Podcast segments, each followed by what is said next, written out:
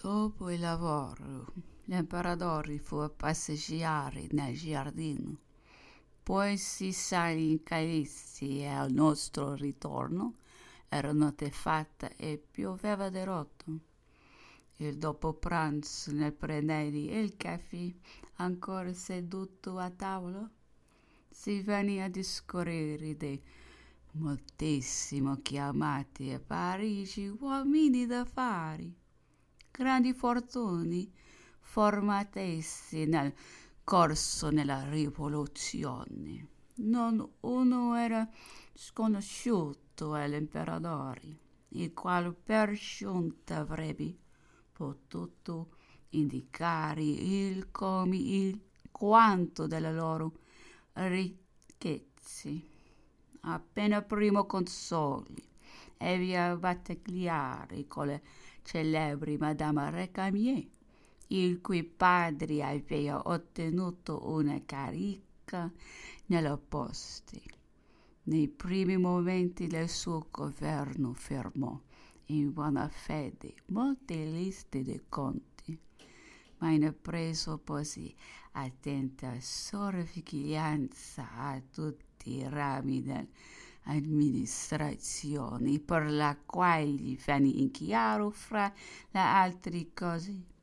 Di un corteggio coichuan attenuente il signor Bernard, padre di Madame Recamier, fu diviso non senza pericolo di essere giudicato e condannato, reo di morte la figlia si presentò al primo console.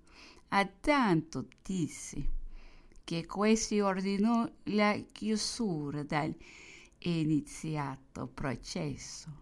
Madame Recamier, abituata a tutto tenere, sperava o meglio pretendeva la reintegrazione del padre nel posto occupato.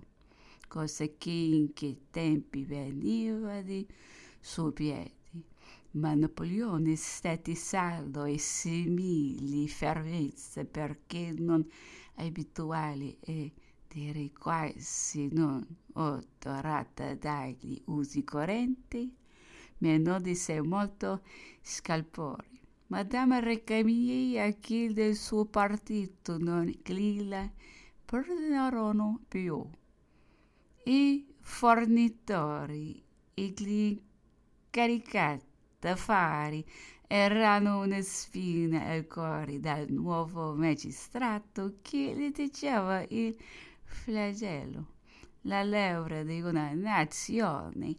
L'imperatore osservava che il loro numero, nonché essere soverchio per la sola Parigi lo era per tutta la Francia, che al suo prendere le redini del governo formavano una vera potenza, cosa allo stato di disordini ed intrighi con molti agenti e le numeri clientela di verosimili sorte di genti e il suono più bello della loro male posseduti ricchezze non poteva almeno come se fossero tanti ebrei o userai di corrompere la società ti sei screditato il direttorio pretendevano Eziandio dirigì il consolato. Sono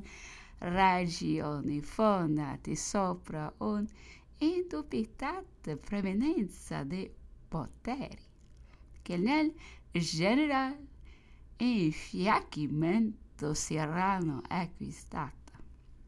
Dei più notevoli passi retrogradi. Diceva l'imperatore che io feci fare alla società per un ripetitivo del passato.